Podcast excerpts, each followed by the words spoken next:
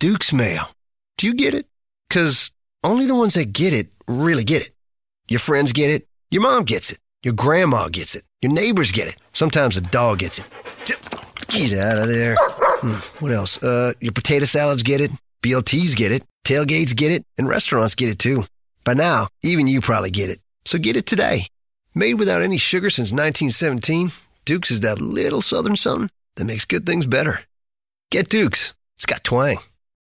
Thank you for tuning in to this Beer Guys Radio Extra. We're live at Roswell Beer Festival talking with Ron Smith and Mary O'Boyle, authors of Atlanta Beer, A Heady History of Brewing in the Hub of the South, and Prohibition in Atlanta, Temperance, Tiger Kings, and White Lightning. Ron and Mary will share info on the history of beer and brewing in Georgia, from the first brewery opened in 1738 through to the modern craft beer boom. Both of their books are available on Amazon or directly from their website at atlantabeerbook.com. All proceeds from Roswell Beer Festival go to benefit Starhouse Foundation, providing after-school tutoring and mentoring to at-risk youth. For more information, visit roswellbeerfestival.com or starhousefoundation.org. And Georgia beer history. Ron and Mary, thank you so much for joining us today. We appreciate it. Yeah, thank you for your beer. Absolutely. So we're going to go through chronological here, and I'm going to start off, Ron, just telling about the first brewery in Georgia.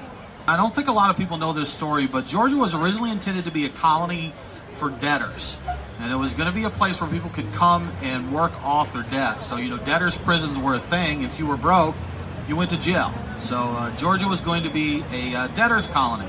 So under James Oglethorpe, a military colony was established in Georgia with a very strict set of rules, one of those rules being absolutely no alcohol. Now, the big problem with this is that if there was no alcohol, that left the only beverage as water. And as a lot of us know, one of the reasons beer and other fermented beverages were popular is because water at the time had a lot of bacteria in it, and people in the colony were dying of dysentery because they didn't have any alcohol. So Oglethorpe took a trip to England, and he left command of Georgia to Major William Horton. Now, during the trip, the colonists of Georgia found out that they were the only ones living under such a strict set of rules, and this started a bloodless revolution.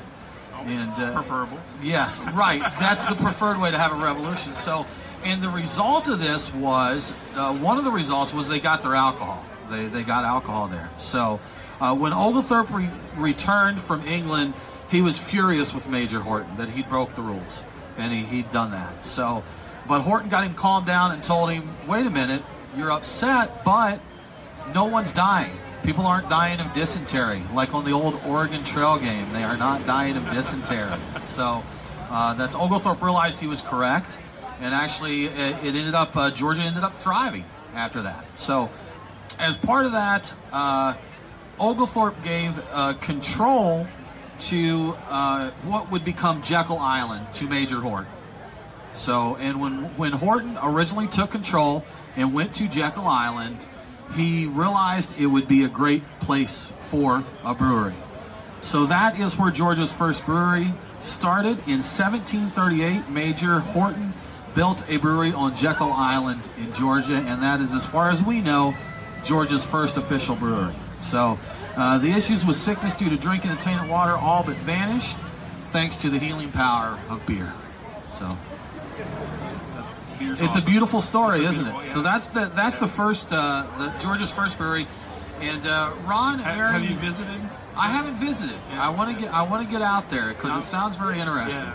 Not much left of the foundations of that building. That's what I figured. Yeah. So just the stories, the legend, right? Yeah. So. Now, Ron, this is where your expertise comes in. We're going to talk a little bit about pre-Prohibition brewing in Georgia. And I'll just kind of let you go. Most of the cities in Georgia, pre-Prohibition, there were breweries, correct? There were breweries. Most of Georgia's major cities, Augusta, Atlanta, Brunswick, Columbia, Macon, Savannah, all these cities had breweries. In the case of Atlanta, Savannah, and Macon, they had multiple breweries pre-Prohibition. Maybe not at the same exact time. In some cases, Atlanta did. Atlanta had believe if my memory serves me correctly, it's been a while since I've done some of the research, but I believe there's 5 operating at one time in the Atlanta area. But most of the major cities in Atlanta had breweries pre-prohibition. They were considered, you know, before the temperance movement started, the breweries were considered a huge asset for the city. You know, they were a business. And that's right. The way they look at it is, you know, oh, hey, we got this factory, people have jobs, we have beer, you know, what could go wrong? And then...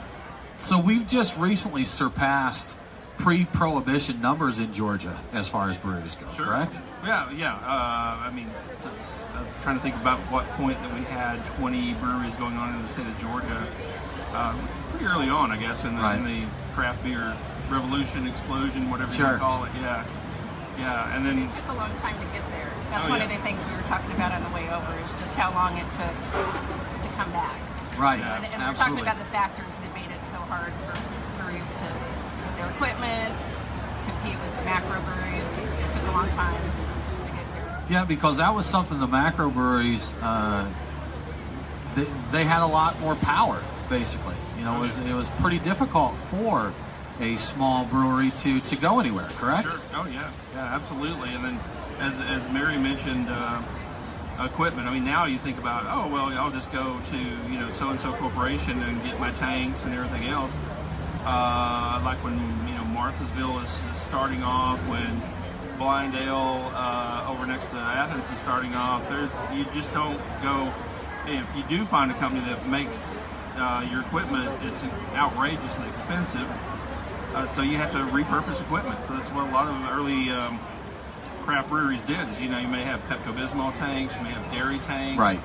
Yeah. Bottling, old Pepsi bottling line, things like that. You know, and you put all this stuff together in a Frankensteinian manner and start brewing beer. Absolutely. Know? So now, early post-prohibition, there were some breweries during prohibition. Both in, you actually told me this, that people need to realize there was state and national prohibition. Correct, yeah. And not every state and national, the times were the same, correct? Right, yeah. And Georgia's state prohibition was actually prior to national prohibition, yeah. Is that right? Yeah, by quite a long shot. You're talking early 1900s with state prohibition. There's like 2 rounds of state prohibition that comes around even before national prohibition even happens. And we're already more restrictive by the time national prohibition came around. Right. So, but there were some breweries that found creative ways to survive prohibition, and actually one of the largest early post-prohibition breweries in Georgia was one that had been operational for a long time prior to that, correct? Right, yeah, the one that ultimately became the Atlantic Brewery. Basically during prohibition, they were making near beer. They basically, you know, canned water. They bottled Coca-Cola during some portions. They also sold coal, because I mean, if you think about it, you know, it's a coal-driven operation anyway, steam and coal. So they sold part of their coal excess to people, and you know, found. My memory serves me correct, the Acme Brewing Company in Macon operated, since they had a lot of ice on hand, they basically operated as a butcher shop for a while. So, you know, you did what you did to, ice cream. Some places did ice cream as well. So. And even changed their names to remove the word beer, because you wouldn't want to present yourself. Well, that's, I know with Atlantic Brewing, they went through 5 or 6 names over the course, kind of depending on what they had to focus on at the time, correct? Yeah, like the Atlanta Ice and Cold Company. Right. You know, a different, you know, whatever way. You may or may not be selling beer occasionally, you know, off the record, but you were... You know, medicinal. Right, yeah. But you had to be creative in all forms or functions. Or you drop off near beer... or a malt beverage and drop it off with a couple of buckets and some tubing and, you know, packs of yeast, and say, whatever you do, don't put all this together. Sure, absolutely. Didn't they actually put warnings on there? It's like, warning, if you put this, and this together, it's going to make alcohol. Yep. And that's, and you shouldn't do that. You shouldn't do that. Yes. Don't cause fermentation. You got to have the warnings there. It's good that they give you a heads up on that. Don't follow these instructions.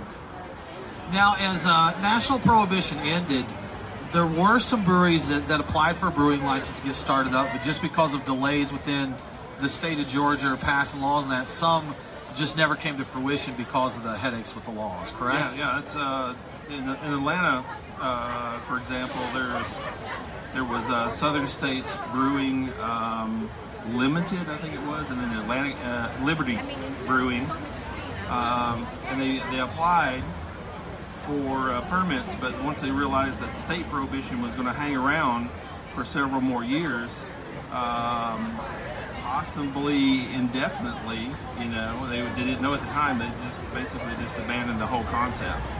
So in Atlanta, the only brewery that came all the way through prohibition and survived was what became known as the Atlantic Brewery.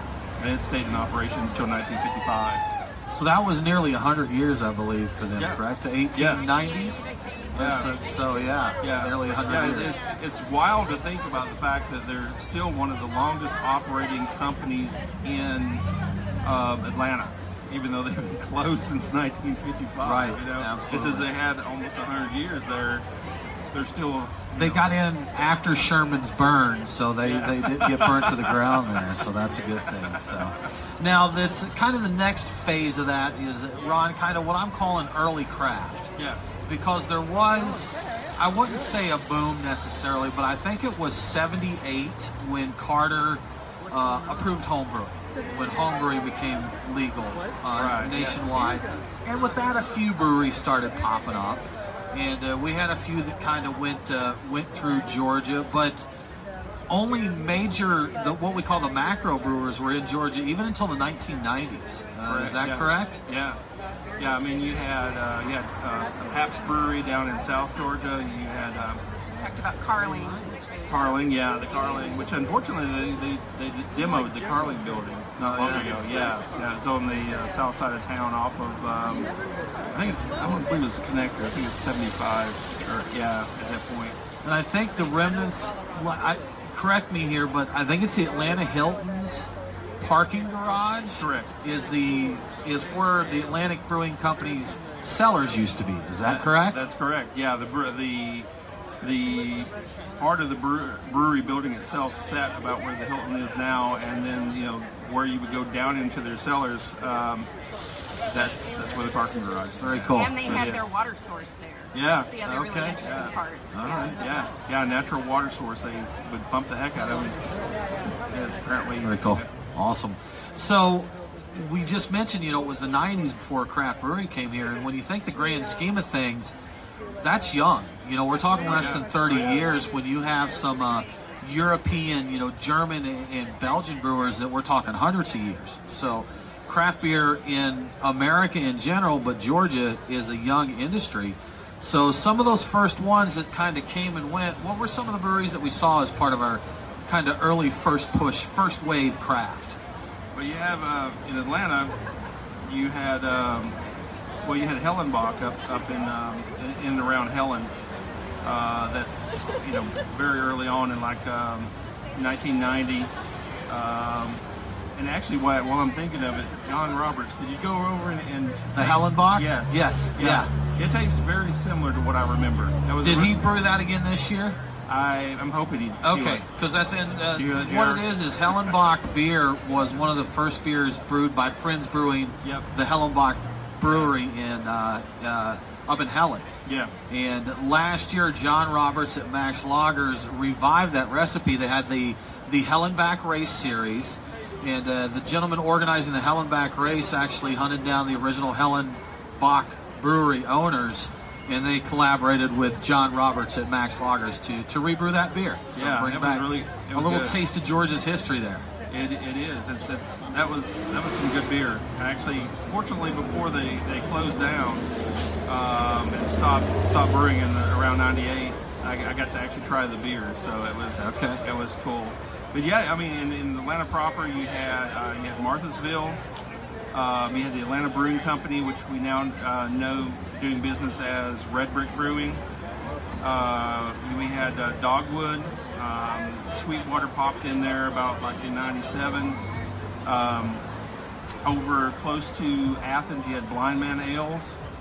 That's one of them that sort of, I think, sort of falls between the cracks. People don't talk much about it, but you had two home brewing guys hobbling equipment together and making beer. Had these cool taps, handles, and little cows. Which was a lot of the ways you did it. Like you said, there wasn't a lot of specialized companies making brewing equipment at that time, correct? Yeah. So you had to get the dairy tanks and repurpose them. Yeah, absolutely. And I was just going to interject, one of the things that we were talking about because we were chatting on the way over is that now we know a lot of the breweries that start up, they buy smaller equipment from other breweries that are upscaling. So there's another source. You don't even have to buy your tanks now. Right. People will sort of, there's a market, in other words, where you can go out, get smaller equipment to get going while somebody else is scaling up. These guys didn't have any options like that. Sure. They were... Well, that's, I went to some of those breweries. That's, you know, the ingenuity of these guys to take something meant for a totally different purpose and to make it make beer. If there's a will, there's a way.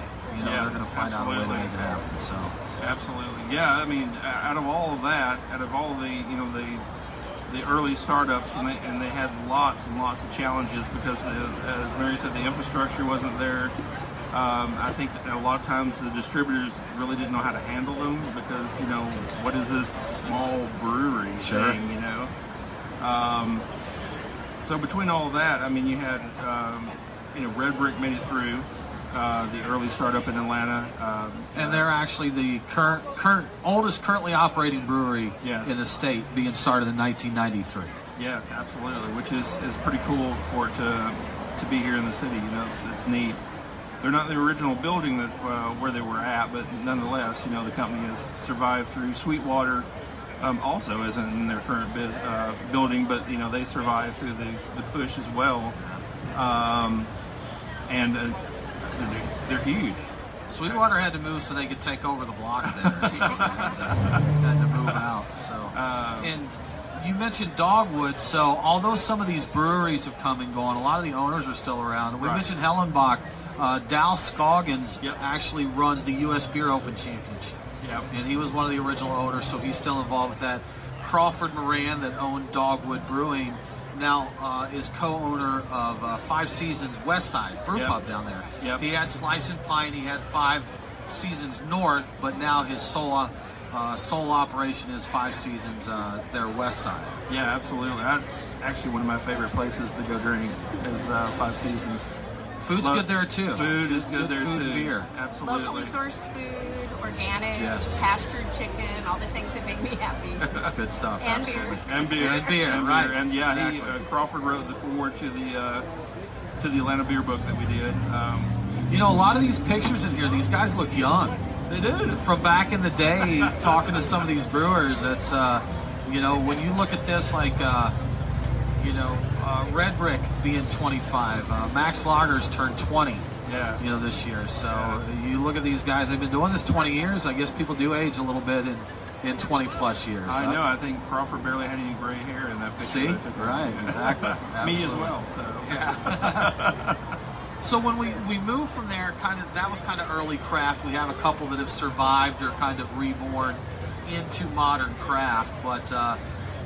Looking at this, there was really only a few breweries that opened over the next several years. Like you mentioned, Sweetwater opened around 1997. Sweetwater is now the 15th largest craft brewery in the United States. That's amazing. So, you know, they've really grown up. 20 years there. You know, just celebrated their 21st, you know, anniversary. So we have, as I mentioned, Max Lagers just celebrated 20 years. You know, our oldest places are 20, 25, 21 years old. So really... We've only seen a big push here in the last 5, I don't even want to say 10 years. Really the last 5 or 6 years has been where we've seen the big boom here, correct? Correct, yeah. I mean, and it's just been an explosion. I can't even keep up with the numbers. Every time I like, you know, go, oh, you know, wait a minute, I haven't visited that brewery. Let me make a list of the breweries I haven't visited yet. Better write that in pencil because you'll have to keep up there. Exactly. I mean, every time I turn around, there's a new brewery opened up, which I think is fantastic. I think Atlanta can, you know, the greater Atlanta area is a huge place. I think we can totally support. Can I interject something about that? One of my hypotheses as we were writing the book and we were talking about growler shops is that, you know, we can see some come and go, same with the breweries.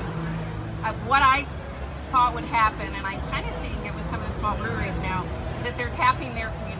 So sure. It's really interesting. Like some of them I think will always stay small, and I don't have any issue with that, because if what they're aspiring to do is brew beer that they love in a place that they built with their hands, you know, they're really, we can see places that have this steady community that supports them, and I think that's cool. That goes back to the old days where you take your growler, your pail down to the down to the guy on the corner and fill up your pail with beer and bring it home. So the original bucket of beer, right? Exactly. Yes. The original growler. And that's something you mentioned, that, you know, supporting local.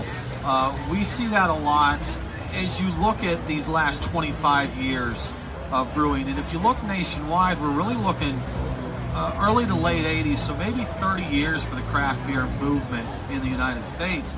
So craft beer people that were into American beer were into Sierra Nevada, Sam Adams, you know, Stone, New Belgium, these breweries that came out. As that has grown, people became local, and local meant in their state or in their region. But it's going to the place where local now to a lot of people means who's walking distance of my house. I think that's true. And that's not a bad thing, right? It's not a bad thing. And a lot more breweries are going to cater to that. Georgia's laws just changed last year. They've changed a couple times over the last couple years, but allowing direct sales from breweries where people could go into a brewery and buy a beer and drink it there, or buy some to go. So one thing that's added to the modern craft movement here is breweries are opening what they refer to as own premise, you know, sales, where they don't have any intention to distribute out into the market.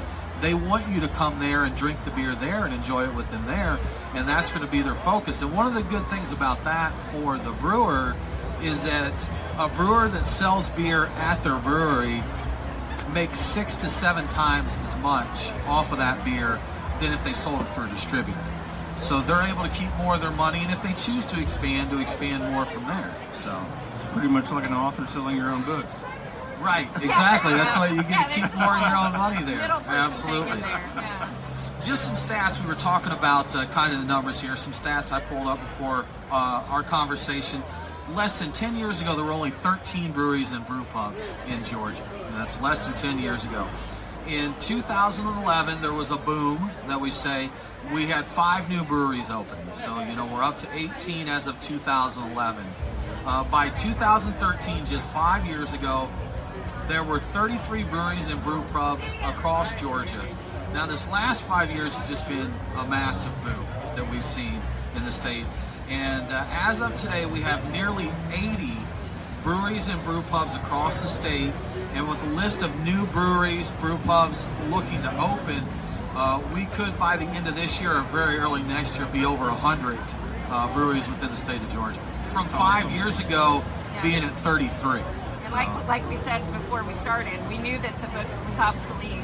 You know, we were trying to update the statistics in our tables, and we knew, it's like, well, at some point you have to send the manuscript off, but knowing that by tomorrow it's out of date because things are moving so fast. All the pre-prohibition info is still up to date, right? Yeah. So no changes to that. So, that's correct. That's, history, hopefully, doesn't change. So I think that wraps up most of the questions. You know, we've covered kind of the first brewery in Georgia, the pre-prohibition, early post-prohibition. But the bottom line here is craft beer is booming in Georgia. We're seeing more and more local options, and local is becoming hyper-local, where you walk to your neighborhood brewery rather than getting something that was just brewed in the state or in your region. You know, and the styles that are becoming available continues to grow. We had an earlier panel discussion with Roswell's 4 breweries, and each of them brews very unique styles. So if you want a certain style of beer, just within Roswell alone, you can get just about any style that you want. So it doesn't look right now that there's any stopping. There's been predictions that we're looking for a bubble burst, but I think we're just going to see a shift in the dynamic of how these breweries build out. So we're going to see more of the hyper-local. I go to my neighborhood brewery and enjoy it, but I guess the bottom line is Atlanta's and Georgia's beer history is continuing to be written right now. Absolutely. Absolutely. Great. Someday somebody's going to be, you know, collecting those odd aluminum cans with the plastic bands around them and go, man, wasn't that weird? You remember back when these were made? Yeah. You know, I remember when they did those, absolutely. Ron, Mary, thank you so much for joining us, sharing your information. Yeah, thank you for writing the books. They've been a huge help to me. Really appreciate it. And cheers, everybody that's joined us. I'm Tim Dennis with Beer Guys Radio. This is Becky Klein here. Ron Smith, Mary O'Boyle, authors of Atlanta Beer, Heady History of Brewing in the Hub of the South.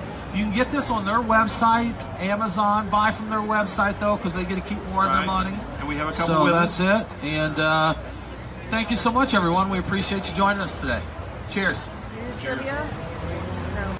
Thanks once again for tuning in to this Beer Guys Radio Extra. For more information, interviews, and insights into the craft beer world, visit BeerGuysRadio.com or subscribe to the Beer Guys Radio podcast on your favorite podcasting platform. Duke's Mayo. Do you get it? Because only the ones that get it really get it. Your friends get it. Your mom gets it. Your grandma gets it. Your neighbors get it. Sometimes a dog gets it. Get out of there. What else? Your potato salads get it. BLTs get it. Tailgates get it. And restaurants get it too. By now, even you probably get it. So get it today. Made without any sugar since 1917, Duke's is that little southern something that makes good things better. Get Duke's. It's got twang.